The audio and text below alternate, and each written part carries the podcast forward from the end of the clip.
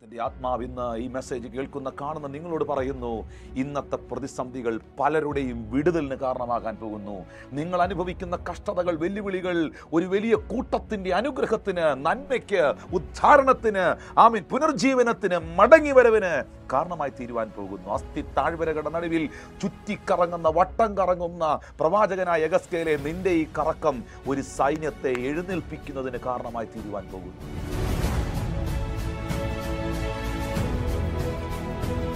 ചൂരച്ചെടിയുടെ ചുവട്ടിൽ തണലിൽ മരിപ്പാൻ ഇച്ഛിച്ചവനായ ഏലിയാവിൻ്റെ അരികിൽ അഞ്ചാമത്തെ വാക്യത്തിൽ എഴുതിയിട്ടുണ്ട്, അങ്ങനെ അവൻ ചൂരച്ചെടിയുടെ തണലിൽ കിടന്നുറങ്ങുമ്പോൾ പെട്ടെന്ന് ഒരു ദൂതൻ അവനെ തട്ടി അവനോട് എഴുന്നേറ്റ് തിന്നുക എന്ന് പറഞ്ഞു. അവൻ ഉണർന്ന് നോക്കിയപ്പോൾ കനലിൽ ചുട്ട ഒരടയും ഒരു തുരുത്തി വെള്ളവും തലക്കിലിരിക്കുന്നത് കണ്ടു.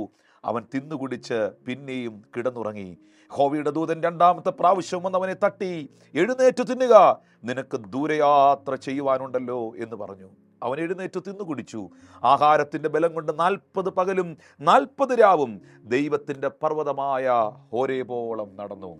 പ്രിയ ദൈവവേദലേ, ഈ സാഹചര്യം നിന്നെ അവസാനിപ്പിക്കുകയില്ല. ഈ പ്രതിസന്ധികൾ നിന്നെ തീർത്ത് കളയുകയില്ല. നിനക്കൊരു വലിയ യാത്രയുണ്ട്. ഞാൻ ഒരു ദൈവദാസനോട് സംസാരിക്കുന്നു.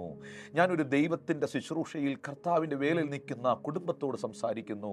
നിനക്കൊരു വലിയ ശുശ്രൂഷയുണ്ട്, നിനക്കൊരു ദൂര യാത്രയുണ്ട്, നിനക്കൊത്തിരി മുന്നോട്ട് ഓടേണ്ടതായിട്ടുണ്ട്. പ്രിയ ദൈവപുരുഷനെ, പ്രിയ സഹോദരനെ, പ്രിയ സഹോദരിയെ, ഇത് നിന്നെ അവസാനിപ്പിക്കുന്ന വെല്ലുവിളികളല്ല.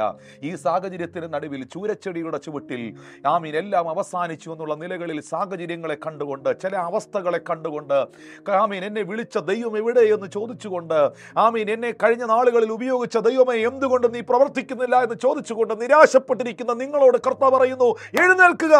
ദൈവത്തിൻ്റെ ആത്മാവ് ഇന്ന് ഈ മെസ്സേജ് കേൾക്കുന്ന കാണുന്ന നിങ്ങളോട് പറയുന്നു, ഇന്നത്തെ പ്രതിസന്ധികൾ പലരുടെയും വിടുതലിന് കാരണമാകാൻ പോകുന്നു.